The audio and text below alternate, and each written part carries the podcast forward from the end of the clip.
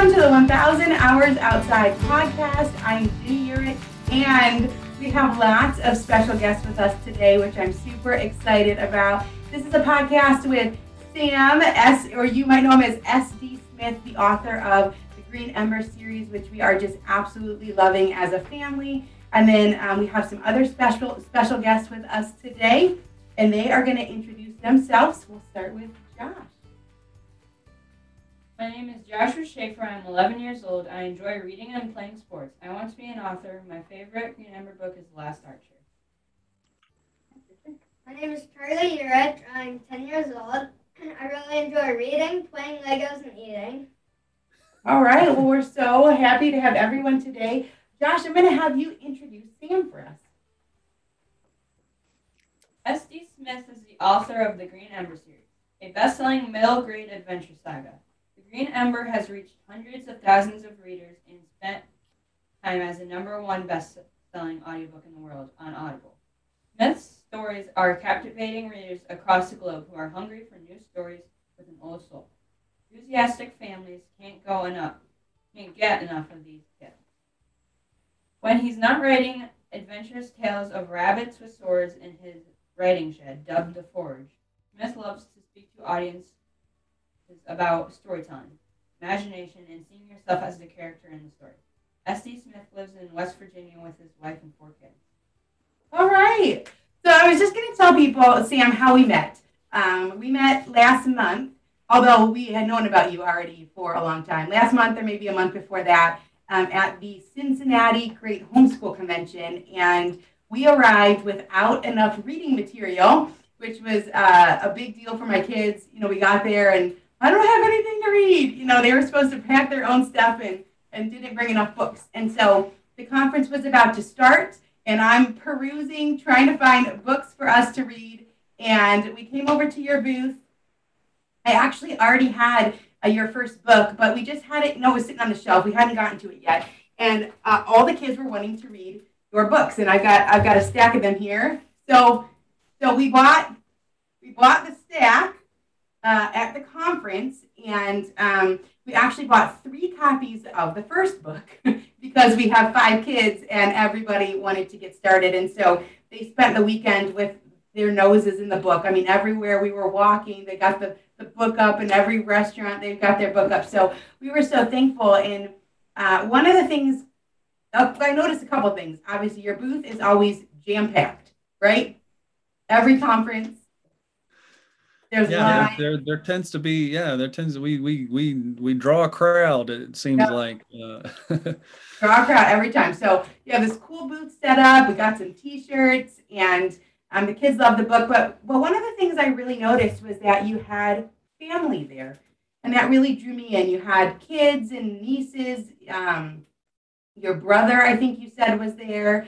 And so one of the things for us as a family that we have been exploring over the last couple of years is involving kids in adult work, especially as they get older and older. And I was going to read this book, this quote from this John Holt book, which is called Learning All the Time.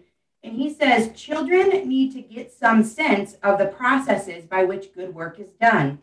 The only way they can learn how much time and effort it takes to build, say, a table or to write a book, is to be able to see someone building a table from start to finish, or painting a picture, or repairing a bicycle, or writing a story, or whatever it may be. Adults must use the skills they have where children can see them. Then he says, in the unlikely event that they have no skills, which sometimes I think we feel like that, they can learn some and let the children see them learning. They should invite children to join them in using these skills. In this way, children can be drawn at higher and higher levels of energy, commitment, and skill into more and more serious and worthwhile adult activities. And so that was sort of what I got out of your booth, just sort of meeting you for the first time and seeing children there and helping and, learning how to use the different equipment. So we would love to hear about your family and how they're involved in what you do. Thank you, Jenny. And thank you, Charlie and Josh. It's so cool to be talking to you guys and everyone who's listening. It's a real honor for me. Thanks for having me on. It's really encouraging. Your words are very encouraging. I saw some of the pictures of the kids, and I saw them sometimes there, like with the books, and that was really encouraging and sweet, and that means a lot to me. So thanks, you guys. And Josh, I'm looking for a hype man. So that, you know, with that intro, man, I don't think you could take my brother Josiah usually does that for me, but I don't know, man, you could give him a run for his money. So just think about it, you know, just be on standby, ready to come off the bench at any moment. Yeah, it was so cool to meet you guys. And we obviously knew about you. And, you know, we've got the 1,000 hours outside, you know, charts going in our families. And I was like, oh, this is the person. I was like, everyone was talking about that. So it was so cool to meet you and your family. You guys were so encouraging, and like, it was just an awesome start. There wasn't as many people at that conference as there usually are. So it was nice to just meet you guys right off the bat. That was very encouraging for us. And yeah, I think it was even my daughter who was like, you know, tuned in. I think Anne was helping you guys there, and I think she was just like, you need to meet this lady, like, and she came over to me and she's like, you need to meet this lady, like, she's super nice, and she's like buying all kinds of books. And anyway, yeah, we're a team, you know, just I think like you guys, and I agree so much with what you read there about, and I don't know how much of it for us is just sort of like culture versus sort of like intention, like definitely some intention, like we want to think about it. And I've always been a little bit of a like explain up, don't dumb down kind of a person. That's just kind of been my heart, like even just talking about big ideas, philosophy, theology, politics, or just statecraft or history. I've always been like, no, that's like, we don't have to settle for sort of, you know, the lowest common denominator or whatever, like if you don't understand a word, like let's just learn the word, and let's not live in ignorance and we'll all be dumber all the time. I understand when, you know, we've got to speak and contextualize, you know, at times, and for especially for young kids. But I'm always like I think for my storytelling, it harmonizes with my storytelling a lot, because my books are, they have a lot of respect for kids as readers. Like I'm always like, if there's a decision between like, oh, make this super, super like low level so where everybody in the world can grasp it, or like go ahead and lean into this is like a little complicated, and like trust the kids to like to be able to sort of walk through that. I'm always lean towards the trust the kids and like respect them. And partly because I've met so many of my readers, and they're just like brilliant kids, like such a capacity for understanding that like blows me away. And so I'm always like, I don't know, my favorite authors did that. Madeline L'Engle really did that, like trust kids. Like people told her, you know, this, you know, Wrinkle in Time, it's like way too mature for kids. And she's like, well, I don't disagree. And, you know, and she was proven right. And I think my favorite authors have always taken young readers very seriously. So yeah. And our family and our work, it's just like, it's hard to know where the lines are as far as like, what is a child labor, you know, child slavery, and what is. Right. Yeah, you don't want to take it that route, but just to be, I think, it's this concept of just being inclusive of kids, and that's sort of what we're trying to model even here. And, you know, these boys both just love your books, and we're excited to join in, you know. But what I see as a culture is that kids are very siphoned off from the adult world, you know, and that was kind of my experience. Not that it was, you know, awful or anything, but you know, you spend these years in a school building, and you're kind of directed what to do, but you don't really see the behind the scenes. You don't really see what's going on. And so I really loved meeting your daughter. You know, we came right before the conference started. It was like 5 minutes. You know, I was in a rush. You know, my kids are like, we're bored. You know, like, why didn't you bring anything to do? You know, so I desperately needed these books. And so I think it was Anne, you know, trying to figure out the computer systems, and it was right at the beginning. So, you know, just making sure that everything worked. And I thought, well, those are important skills, you know, to have those experiences, to talk to people. And so it was something that really drew me into what you were doing right off the bat, because it's something that we haven't always thought about, but over the past couple of years have tried to think about more. I just want to say I really enjoy your books. You're talking about for drawing kids up, but, you know, I'm like, well, I got to read these books, right? We're doing a podcast. So, you know, so I'm up late reading. I'm drawn in, man, where like Heather's being chased by these wolves through these and she's launching herself, and I'm like, I I should go to sleep, but I'm just flipping pages. So I think that's a special skill to be able to write in a way that entertains both children and adults. It's not very common. So well done. Really enjoyed that. Thank you. That's kind, Jenny. And it just harmonizes what we're talking about. Like, I don't think of it as like, oh, this is something that I will enjoy, and then this is something that the kids will enjoy, and I have to adapt it in this incredible way so that the kids, I just think like my kids and I mostly, there's a lot of things, even the best art I think out there, like you think about Pixar movies or something, like Pixar movies aren't just like, oh, an 8-year-old loves that, or a 5-year-old, or it's like anybody. I'm 45 almost, and it's like, I love it the same as my 9-year-old. And that's what that's my favorite kind of art, is the Chronicles of Narnia, that kind of thing. Like, who doesn't enjoy that? Like, I don't know if I would trust somebody who's like, no, that's too childish. Like, it's not too childish for me, for sure. And so, yeah, I loved it. And I totally agree with your whole approach on involving kids. I think that's the best way to learn. It's so natural. It feels, even if you're just thinking about education, it's like, what is more powerful than being kind of walked through something together, sharing something together? And what is more like sort of empowering than to know as a child, like, yeah, this family and our family business, like what we do as a family together, whether it's ministry or work, whatever, like we need you, and we're all in this together. And when we're cleaning up the house, whatever parts we're playing, they all matter, and they all have like dignity and worth and value. And you, you're 6 years old, but you contribute to this family, like you do, and that's the way you're loving and serving us, and we're loving and serving you. Yeah, we're all in this together. So I love your approach. I think it totally harmonizes with what we're trying to do in our home. Yeah. So one of the things that we had said we were going to talk about is actually your childhood. When I look around, I see we have very career-focused childhood practices where, starting from very young ages, sometimes even in the womb, we're playing the Mozart, and, we're really wanting our kids to get into these prestigious colleges, and we're spending a whole lot of childhood time and energy and effort and money on programs and these things. So, I think that people would maybe look at you and see the stack of books, and think, well, he must have gone to some prestigious thing and did all the things. And but you have a little bit of a different story. And so we'd love to hear sort of what you feel like from your childhood contributed to your success as an author and as a father.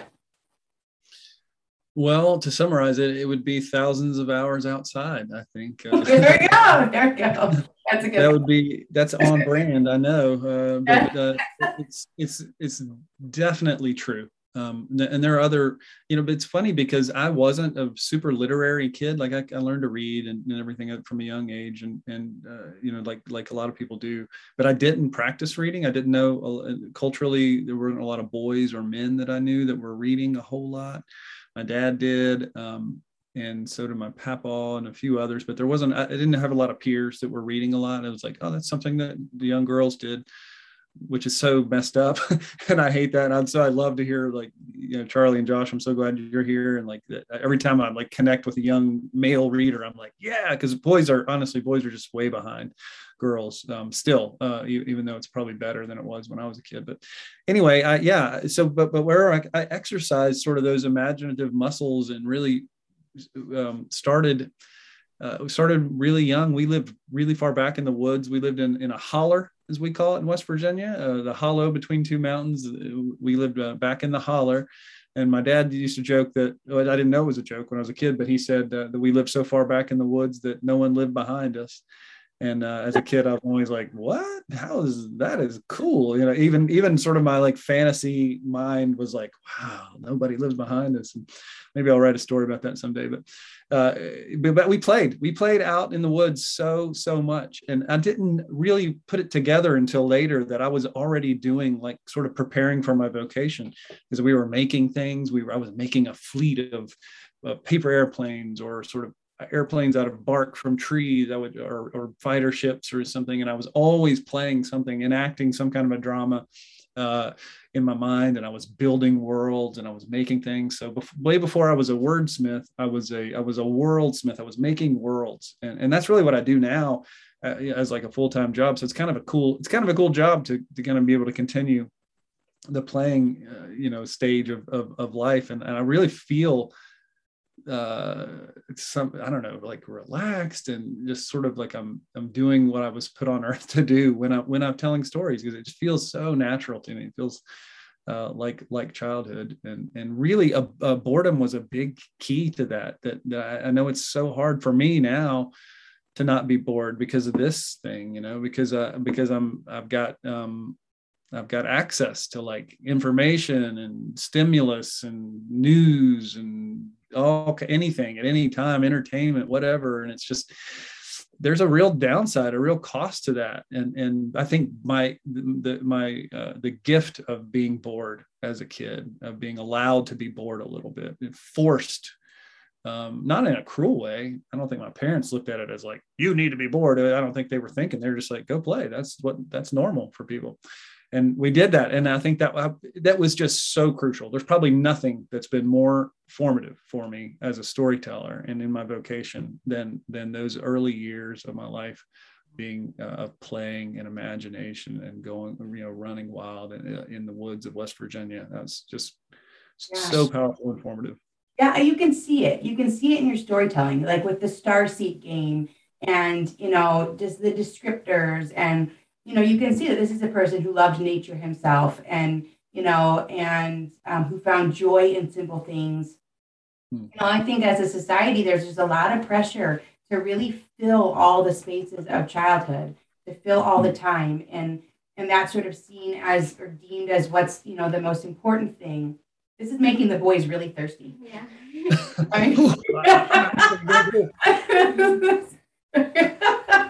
They're doing awesome. So I'm drinking out of my water bottle from a Indian reservation in Montana. So that's cool. I like some beautiful outside stuff. So and I think nowadays there's so many good things that you can enroll your kids in. I think it takes a lot of a lot of backbone to not do it and to say, we're going to have downtime or just go play. It feels frivolous, but really awesome to hear your story. I heard and I read, I think, in a Stephen King biography that he didn't have a television until age 12. And I thought that was interesting. It's like that storytelling comes out of this imaginative place. And so you wonder if things will be affected, 10, 20, 30 years down the road. If you have a generation of kids who haven't played like how you were able to play, if that's going to affect storytelling at all. Mm-hmm. Yeah, I totally agree with you that, and I'm glad you said that there's a lot of good things. It's not just like, terrible shows on TV or TikTok or whatever things that we as parents might be like concerned, like, we're doing, social media is doing this to our brains. And it's not just that. It's like, it could be like church or sports or. Yeah, trumpet lessons and then math tutoring and then gymnastics and then, and then there's just no downtime. Yeah. We had to do that. We recently sort of pulled back from doing travel soccer. Like my kids love soccer. I love soccer. We're still involved. We still do rec and kind of local soccer kind of stuff. But we were traveling an awful lot, and it was good. And we like all those people. I just actually saw a lot of them last night at a game, a game in town here. And I like love those people, and I love that. Like it was a good culture, and it was like good for the kids in a lot of ways. I believe it was a good decision for us to kind of pull back from that. Even though we have particularly one son who's just very, very talented soccer player who maybe has a future in it in some ways. And it's like, it'd be so tempting just to like, well, we're going to travel all the time for soccer and spend, a huge amount of time and money. And it's been a gift to kind of pull back and not do that. And yeah, I'm just totally with you that there are so many gifts in just the saying no to things. Yeah. That's really encouraging. I think parents will find it very encouraging to hear that your story, your success traces back to boredom. You can make them bored. They will write rabbit stories. It's a guarantee. We guarantee it on this, and you can get a refund from Jenny if it doesn't work. That's all I'm saying. I love it. This episode is brought to you by BetterHelp. Question: what's the first thing you do if you had an extra hour in your day? Read a few chapters of that book, start painting that guest bedroom, tackle that pile of laundry, play a card game with your kids. a lot of us spending our lives wishing we had more time. The question is, time for what? If time was unlimited, how would you use it? The best way to squeeze that special thing into your schedule is to know what's important to you and make it a priority. If you're feeling stuck, therapy is something that can help you find what matters to you so you can do more of it. Therapy is a wonderful thing. It can help you learn positive coping skills or show you how to navigate properly setting boundaries. With BetterHelp, it's easy to get started. You just fill out a brief questionnaire to get matched with a licensed therapist. It's entirely online and designed to be convenient. If you're thinking of starting therapy, give BetterHelp a try and visit betterhelp.com/1000hours to get 10% off your first month. That's BetterHelp, HELP.com/1000hours. Everyone wants to start their year off on the right foot, and for me, that means making sure I'm eating well and have enough energy to do everything I want to do. But I'm not going to run to the butcher every day to get a fresh cut of quality meat. That's why Good Chop is such a lifesaver for our family. Good Chop offers fully customizable boxes of high-quality meat and seafood delivered to your door on your schedule.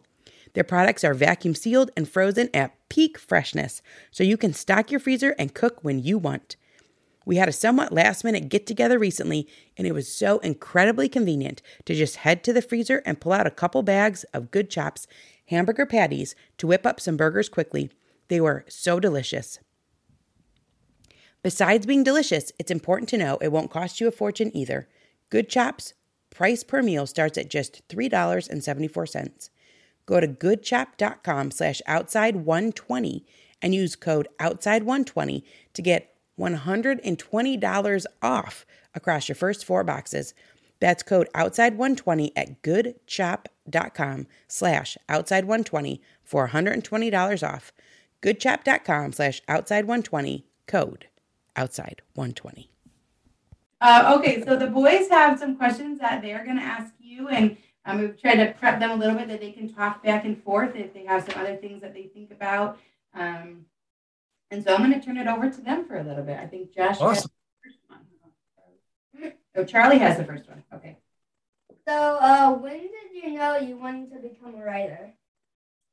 Cool question, Charlie. Man, how old are you? Is that okay to ask? Yeah, 10. 10. Okay. So I was a little bit younger than you. So it's a little bit weird because I wasn't reading a whole lot. As a kid, as a young man, I did, but people would read to us, in school, or my mom would do that too. And so I had a teacher, Miss Geiner, who read us this book called Little Women. I don't know if you had a chance to read that one yet, Charlie. Yeah, it's so good. But so she read that book to us, and I totally loved it. It was awesome. She read during school, and I love the character of Jo March. She's she's so crazy and does all kinds of cool stuff, and she's very active. So and she's very passionate. So, but she was a writer, right? And I guess before that, I had this sort of imagination of a writer as being like distant or like British or like that. Me as sort of like a American country boy, like from West Virginia. I never knew anybody that was an author or anything like that, or. So it kind of felt like, oh, it's like an astronaut, or it's just something really distant. And, but when I heard that story, I was like, I heard about Jo and she was writing. I thought that was super cool. And then I don't know if it was the teacher, Miss Geiner, that told us that was Louisa May Alcott was kind of basing Jo on her own life. And so I got really interested in Louisa May Alcott, and she was just felt closer to me. And so it felt attainable. Like I thought, oh, Louisa May Alcott, she's like me. She's a kid that grew up in America, and I don't know, for some reason that kind of made it more accessible to me. And then I was like, oh, well, that's something that people can do. Why would you do anything else? I really thought that, like, as a first grader. And so I would write little stories then. That's kind of how it began. And really that would come and go throughout my life. And I really didn't, start doing this more seriously, probably till I was in my 30s, I guess. I'd spend some time. I was always doing some kind of creative thing, like poetry, or I used to write, I still kind of write songs. It was like a singer-songwriter kind of type. I did that for a long time. And there was always like stuff coming out of me, whether it's good or not. And but eventually I sort of turned and really focused on writing and storytelling. But I sort of trace it back to that time.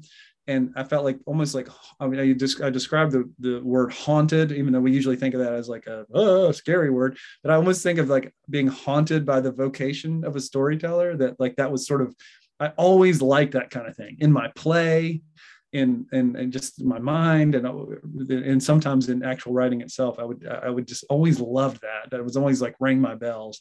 So it's kind of a slow thing, but I think part of it started back there in first grade with Miss Geiner and Little Women. Wow, it's interesting. I had read there's this book called Rich Habits, Poor Habits, which is about people's habits, and they have in there this test for parents. Which whatever, I'm like, we don't care if our kids are rich, but you want to look at what are the habits of successful people. And one of the things they say is to read biographies, that parents, one of the rich habits is for parents to have their kids read biographies. And I thought that was interesting because I wouldn't have known from your story that you didn't start this set of books until in your 30s. What was your sort of career path? A lot of times we think like people just land, but no, this is a journey. What was your career path up until that point? That is a great insight. I feel like that's so powerful because I mean I know a lot of authors now, and it's like it's always this zigzaggy kind of a thing, and it's never straight. And I'd be curious to hear about how you landed kind of what you're doing now, and how that, I'm sure that probably wasn't a straight line. Like I always knew I was going to. I think a lot longer than what people think. They see you on a podcast or they see you at a conference, but don't know that there's a decade plus of time behind that. Totally. So I am curious. So what was your career up until, what were you doing? My last job, so I almost think of like all the jobs I had before as kind of like jobs, and they weren't necessarily like the vocations of my heart. They were good. And my dad always taught me that all work was honorable work. So I had a job cleaning toilets at like gas stations and stuff. I've worked at fast food. I've worked at, this is all kind of through college and stuff. And I worked I was a drug treatment counselor for a while. I worked at Sam's Club for a while. I worked at a bearing company where I delivered like bearings and gears and sprockets to like coal mines and things. My last job was for about 10 years. I was in adult education. I would do like testing and assessment, kind of like the GED for folks who were trying to transition from welfare to work. So that was my last kind of job. That was a good job for me in a lot of ways. I enjoyed it. It was a good opportunity for me to help people. And I drove all over the state of West Virginia and had a lot of time to kind of think and in the car and listen to stories and things. So that was a good job. But yeah, I only left I've only been doing this full time for probably, I don't know, maybe 4 years, something like that. Oh, wow. Oh, I didn't realize it. So I'm brand new at it. Really, we're just getting started with it, and yeah, people say that to me too. Like they see you, whatever. Oh, you're on a, you're selling books or you're being interviewed or whatever. There's always that kind of like, and a lot of young authors are like, I want to do what you did. Like, tell me how to do it. And I'm always like, you do not want that. Like, yeah, you need to. We all need our own journey, our own pain, because there's so much has to do with pain and conflict and challenges, and, to prepare you to have the capacity to tell the kinds of stories that resonate with people in this like heartfelt way.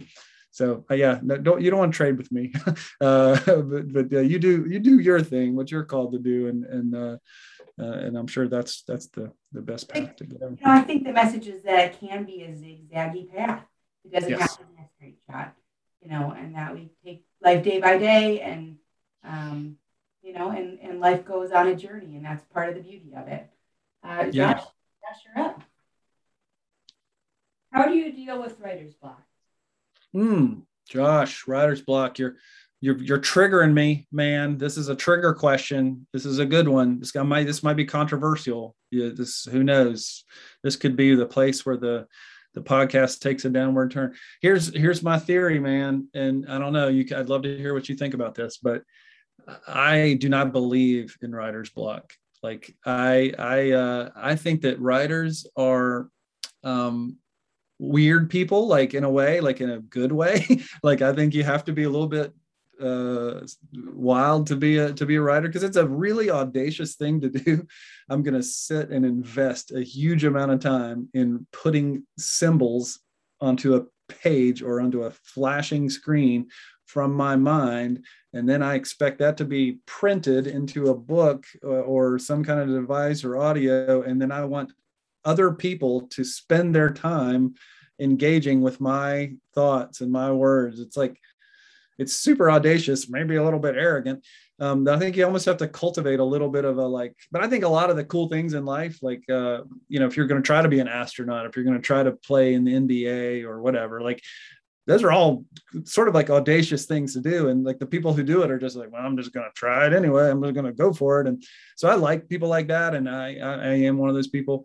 But I do think we try to, this is a big subject that I could talk about. I'm going to try to limit myself because I could talk about it a long time, but I do kind of believe that for me, I have sort of a worldview that I think is sort of really deeply informed by my faith as a Christian.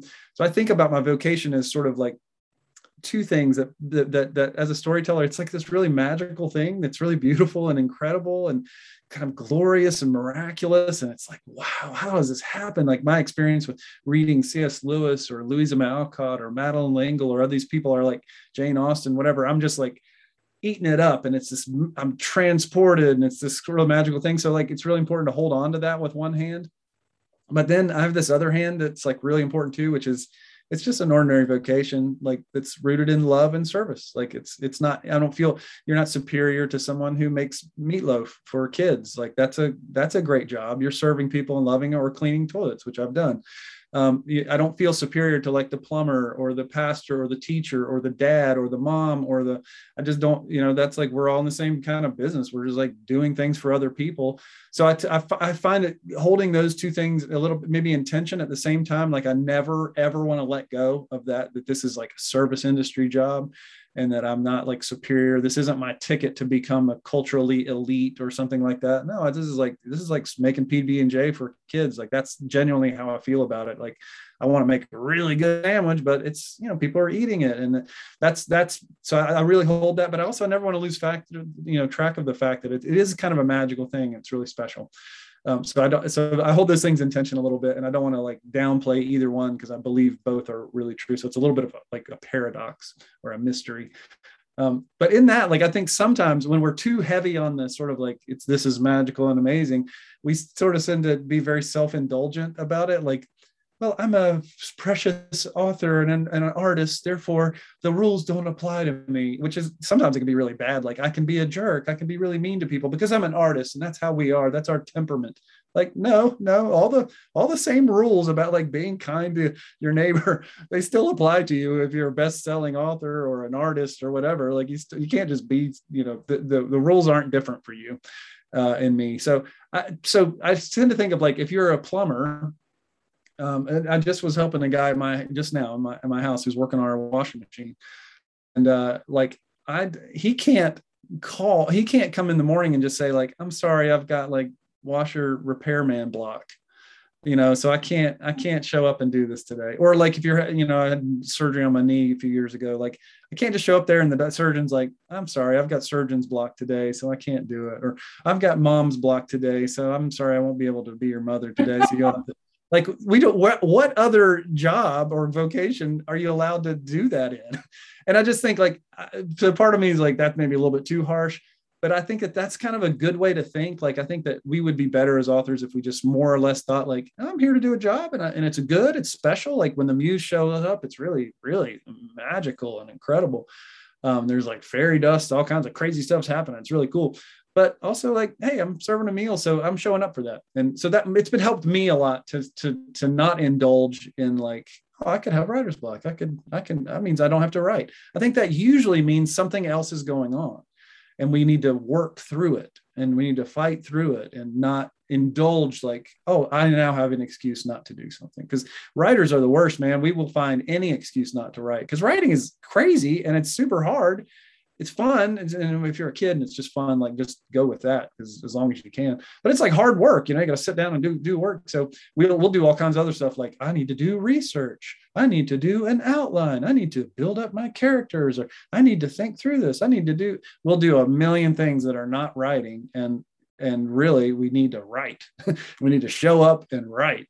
And so that's the hardest thing to do. And so I'm just like a little bit hesitant to say like, oh, we're special. We get to have writer's block. I'm more on the side of like, hey man, just show up and do your job. So what I do for writer's block is I just, I beat it up and leave it for dead in an alley and try to, but that's actually my favorite quotation about this. And I'll finally shut up about your question, which is an awesome question, Josh, is Jack London, who said, you can't wait for inspiration. You have to go after it with a club.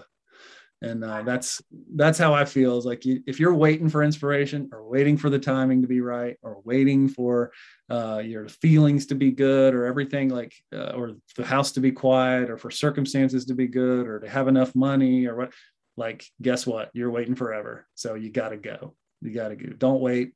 Go after it with a club.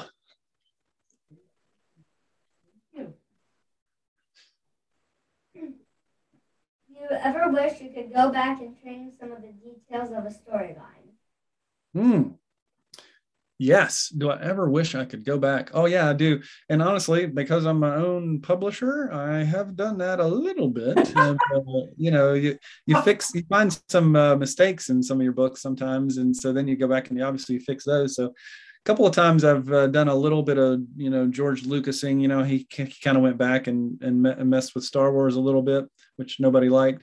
But yeah, I've done a little bit of that, just kind of not a whole lot, but if something was really egregious, like I did, something that was just really bad as far as like grammar or just a section where the dialogue tags are dumb or something, like I've gone back and fixed some of that stuff. So, but generally speaking, no, like, the truth is, The Green Ember was the first book I wrote that was published. We put out there, and I've written I've written probably 12 books since then, and they're all better than the Green Ember, and some of them aren't out yet. But I'm getting better. Like you get better at stuff, but you just can't start where you're going to be. That's another reason why I'm working on a course right now for writers called The Green Writer. And that's the whole thing about it. It's part of that, what we were just talking about is the whole, like, I am not waiting. Like I have a green light, I'm going. And so I'm not waiting for permission. I'm not waiting for all this stuff. I'm going as a writer. That's me. I'm a green writer. But I'm also growing. Like I'm not yet what I will be. So I'm like a green living thing. I'm going, I'm growing. So that's part of my ethos is like, so a big part of it is like, I don't really need to go back and change it. That's who I was, but I couldn't get to where I am now without that. And that's totally fine. I needed those moments of growth. And so the big picture, I've fixed some things here and there, but I'm done with that.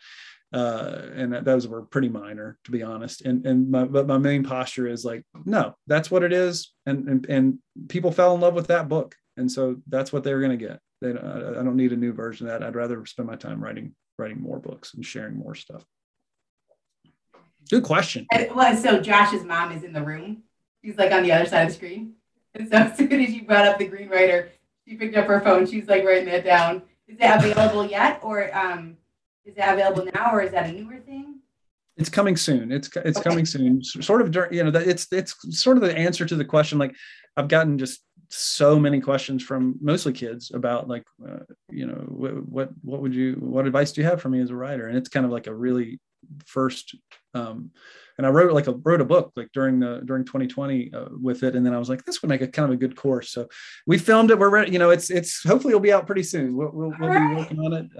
Yeah, I'll announce it in my newsletter and that kind of stuff. Yeah, I'm really excited to share it. I think I'm kind of really invested in these young storytellers and young writers. Like what do I don't have everything they need, but I've got something, and I want to share with them. So I'm excited to share that.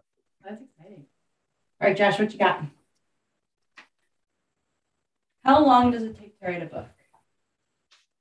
12 minutes. No, I'm just kidding.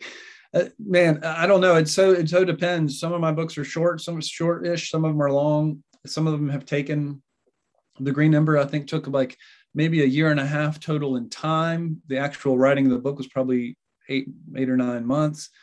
My father got really sick right in the middle of when I was writing that book. And that's another thing, man, that book, it was amazing it ever came out, because there's just so much crazy stuff was going on in life. It was really, really busy. I had 2 jobs and young kids, coaching soccer, involved in my church. My dad he had pancreatic cancer, was really sick in the hospital for a long time. And so we were it's almost like a miracle that book ever was any good at all. 1, and then 2, ever saw the light of day. It's kind of amazing, but that's like kind of another story, but yeah. So sometimes like, I think Ember Rising took like 3 months or so in its first draft. And it's my longest book.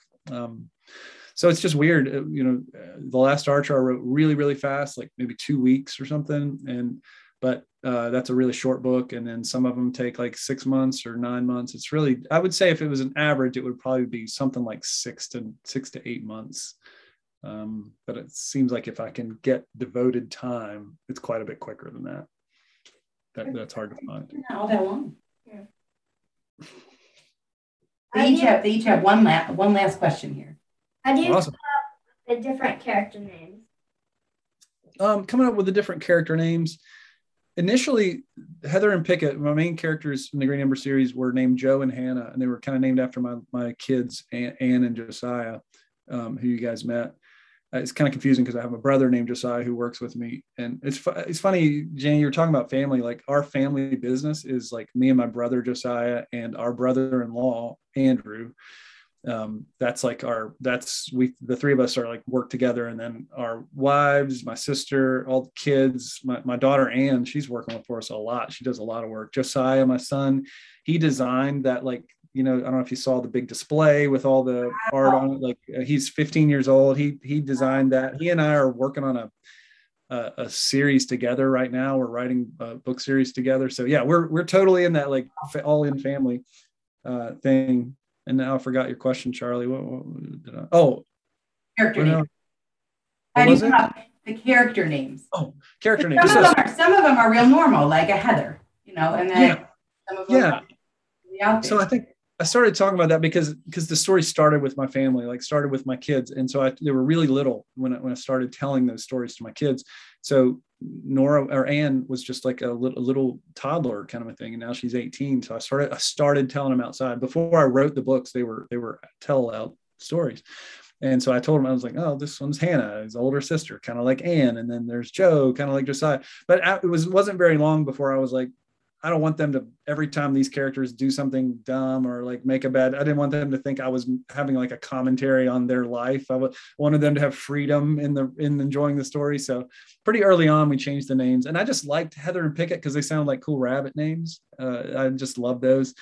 And then really the names, my rule for names is I hate it when I'm reading, especially like a fantasy book, and I can't pronounce the name of a character, and I'm like, and then they came to golf, and every time I stop and like, what is that? That's so frustrating to me. So I wanted it to be hospitable. I didn't want kids to have to stop. So even if I use like a normal name, I almost like spell it even more simply.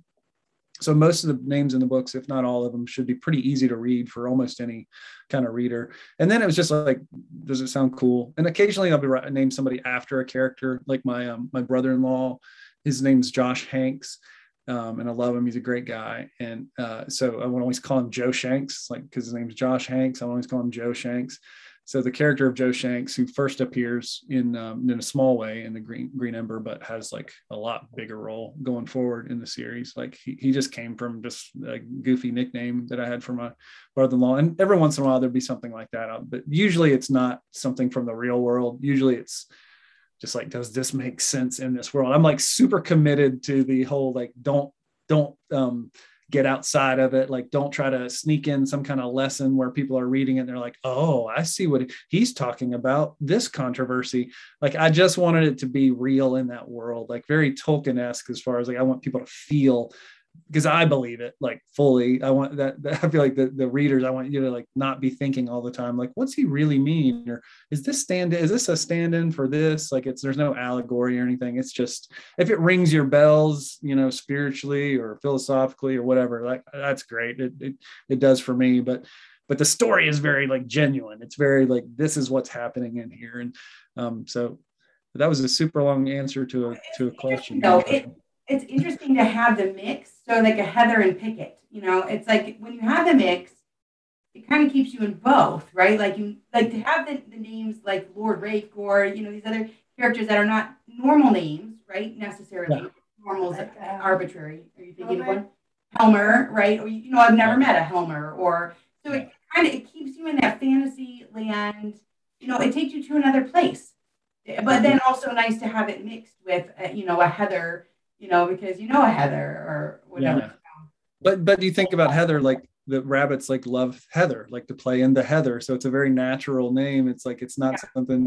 Yeah. Yeah. And even Helmer, like names, and even a lot of those characters, like the character of Helmer, like he was just there when the kids came into the main characters came into Cloud Mountain in the Green Ember. This isn't a spoiler, but he was just there. And then I was like, well, who's this guy? What's his story? And so it's like a process of discovery and curiosity for me. And that curiosity led so much to the fact that even when you get to The Wreck and Rise of Whistling Mariner, which is a story that happens, you know, a long time before, it's like a prequel, long ago prequel sort of a thing, that the name of Helmer is still being explored, like where that came from all the way back in that story. Like there's all these connections that lead from curiosity in the book. So and a lot of that has to do with names.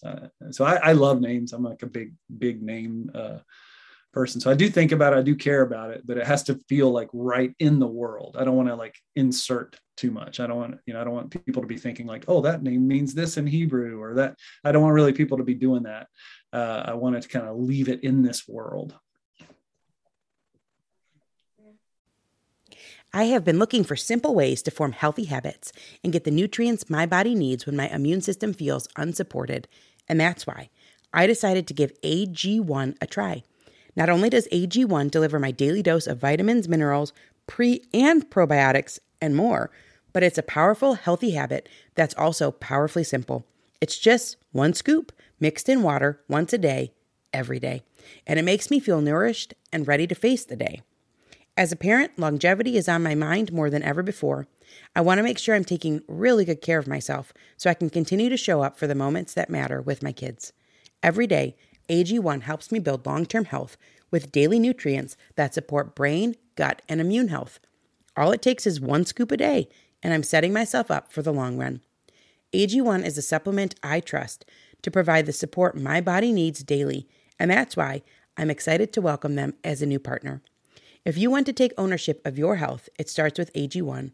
Try AG1 and get a free 1-year supply of vitamin D3K2 and 5 free AG1 travel packs with your first purchase exclusively at drinkag1.com/1000. That's drinkag1.com/1000. Check it out. Eating better is easy with Factor's delicious, ready-to-eat meals.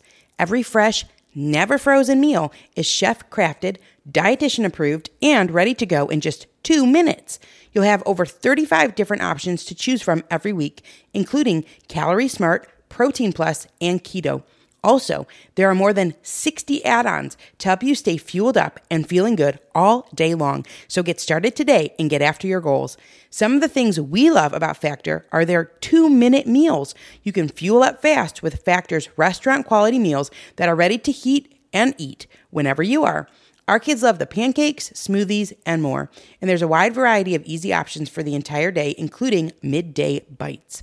Factor is the perfect solution if you're looking for fast, premium options with no cooking required. Plus, you can pause or reschedule your deliveries anytime. And remember to sign up and save. We've done the math. Factor is less expensive than takeout, and every meal is dietitian approved to be nutritious and delicious. Head to factormeals.com/outside50 and use code outside50 to get 50% off. That's code outside50 at factormeals.com/outside50 to get 50% off. Which book was your favorite to write? Which book was my favorite to write? Let's see here.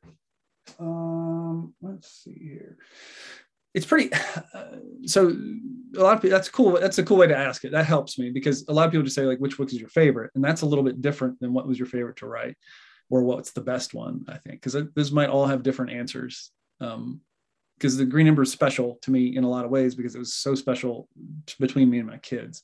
So it has a really special thing, but I don't think it's the best one. I think my favorite one to write still has been, and even like the last one, Ember's End, it means so much to me because of what I got to do in it. I got to finish this story that I was so grateful to be able to like finish this Heather and Pickett's journey.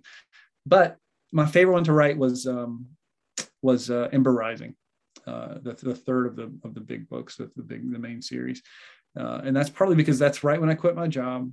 And at that time, I had the freedom of just coming out here to the forge every day, which is like 10 feet from my house. It's like an old garden shed that we just turned into an office.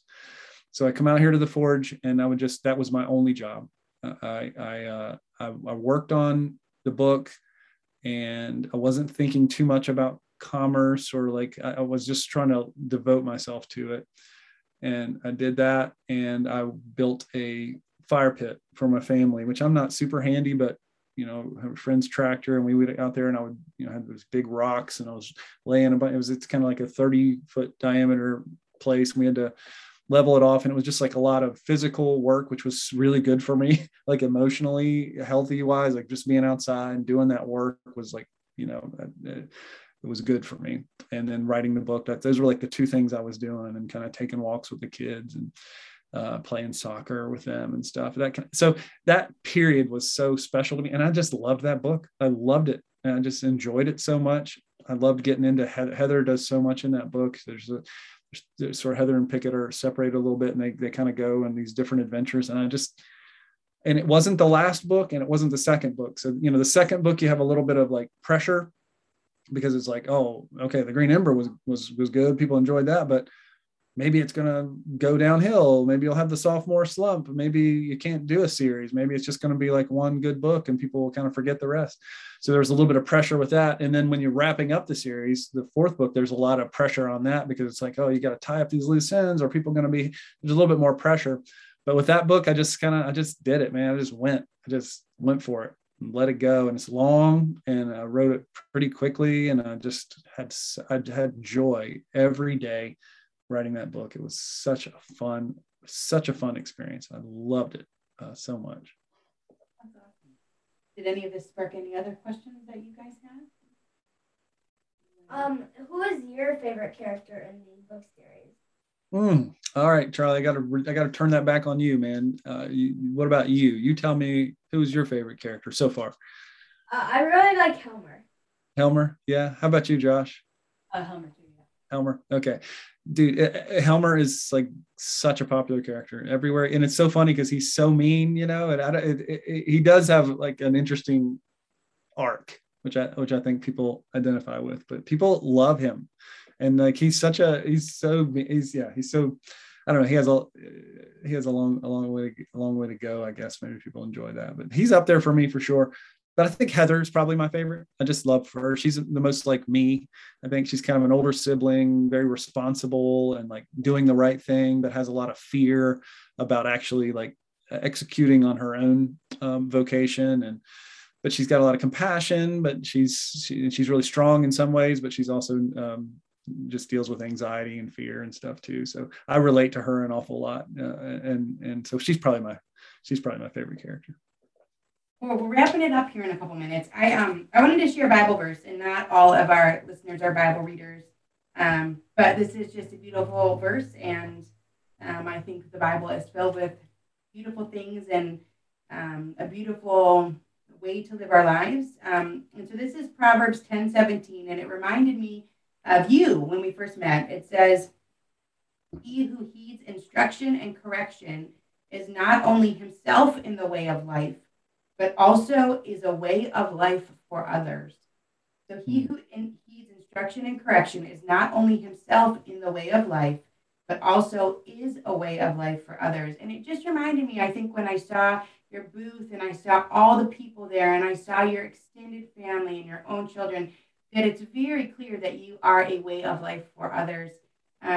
in addition to being in the way of life for yourself. And so,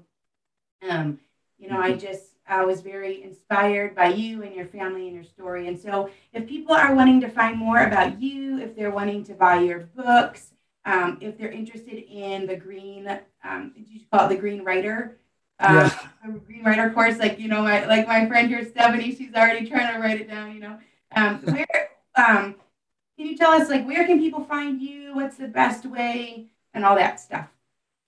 Well, thank you, Jenny. That's such a kind thing to say. What a beautiful verse. And my goodness, what a blessing to give to me. Thank you. That is, that would definitely be a prayer that if I want that to happen, I want that to be the case. I'm open to that. I want the Lord to give gifts to other people through the work I'm doing and gifts that lead to life. So that blows me away. It's so kind. For finding me, it's pretty easy. It's just sdsmith.com is probably the main place. I'm on Facebook and Instagram, and I've got a newsletter, and you can get the one thing that might be like an easy, I try to make my big marketing scheme, which is for years, people are like, how are, these books are doing really well. What's your marketing plan? I'm like, marketing plan? What are you talking about? I think my marketing plan for the beginning was let a bunch of cool moms and families and kids tell each other about the book, and not go stop them. Our sales force has been families. It's not because we're so clever or anything, which has been so cool and such an awesome gift. So we try to remove obstacles and try to make it easy. So you can get the Green Ember audiobook if you want, just for signing up for my newsletter, which I don't send it too often. Wow. So you can get that for free just by going to sdsmith.com. I think it's /update. Or maybe /free audio. I think that's another way you can get it. And there's some ways to sort. So if you're kind of just curious and you want to have a low barrier for entry, that's a way to go there. So, but sdsmith.com, easy place to find me. Yeah. That's really a great offer for someone to be able to listen to the book, going heading into the school year. I'm in the first one, and I just have so enjoyed it. So I'm planning on reading them all. And we got a lot of friends that love them. Are there movies on the horizon? Is that ever? I think that's a good possibility. To be honest, we've spent a lot of time over the last few months talking to a lot of people and listening to different opportunities. And it's like a lot of other things. We're not in a big hurry on that. We're not desperate. I feel like we want to, these are my babies, these stories. And so I'm pretty persnickety about just partnering with anybody. I'm not desperate to have a movie or show made. I'd like to do it, but it's got to be the right, fit. And I can't be too precious or too perfectionist. I got to remember Jack London, got to go after it and just keep going. But yeah, I'd say that's a decent possibility that'll be on the horizon. Well, can we end, Sam, with a favorite outdoor childhood memory of yours? Sure. A lot comes to mind. The first one that just pops into my head, I should probably just go with that. And that is, we lived in the holler. There were a lot of acres. When I was 12, we moved to South Africa. Parents were missionaries, and so we left. But we were really. We loved South Africa and we loved being there. But we're always West Virginia people. That's kind of in our blood. And so spending time, this was an indelible memory for me as a kid, and it's pretty simple, but we were playing, I think, army or something. That's what we usually did. And we would often break a stick into the shape of a rifle or something. And we were reenacting some kind of a thing. There were a lot of boys. There were four of us boys and one girl. And she was the baby, so she was young, but we have swords. So we do swords or guns or whatever. And we were going out and we were playing kind of in this intense kind of war game kind of a thing. And I remember wandering from the group a little bit and coming through this kind of a canopy of trees that I'd never been before, a place I'd never been before. And coming through this sort of, a barrier of bushes, and walking through it and into this place that was that had rocks, and it seemed enormous to me, but I'm sure it was pretty small. rocks and moss, and it was soft. There was a little bit of dew in there. I don't know how. And there was kind of a light shining through and a kind of a mist, almost like a rainbow inside this little, wow. It's just like this, almost a little canopy it was like a little fantasy canopy. And I can remember even as a child that it arrested me and filled me with feelings that I didn't know how to express, but it was awe, reverence, gratitude. It was really an encounter with beauty. That was really, that I'll never forget. It sounds like you're describing a chapter in your book. Yeah, maybe so. Yeah. I think that was, it was kind of a beautiful haunting, kind of in a positive way, and just it always stayed with me. Like there's the world as a capacity for beauty that can be so surprising and reverent and glorious. And it was modest too. It's kind of small, but it was, which is in my heart a lot. I like small, I like thinking small, and kind of like everybody's like, I want to do everything in the whole world, and like, well, maybe just like love your brother. Like that would be really nice. Like that would be a good start. So I'm a big fan of like doing the small things and how simple things can be so impactful. Little things. Yeah. Well, Sam, this has just been such an absolute pleasure. Thanks for hanging out with me and with Charlie and Josh. Charlie and Josh, thanks for joining in. I think it's really special that you guys are here and spent this hour with us. And Sam, we'll continue to spread the word. We just love your books and really excited about this screenwriter course as well. So thank you so much for your time. My pleasure. Thank you guys. Thank you, Jenny. Thank you, Charlie. Thank you, Josh. It was such a pleasure to be with you guys today.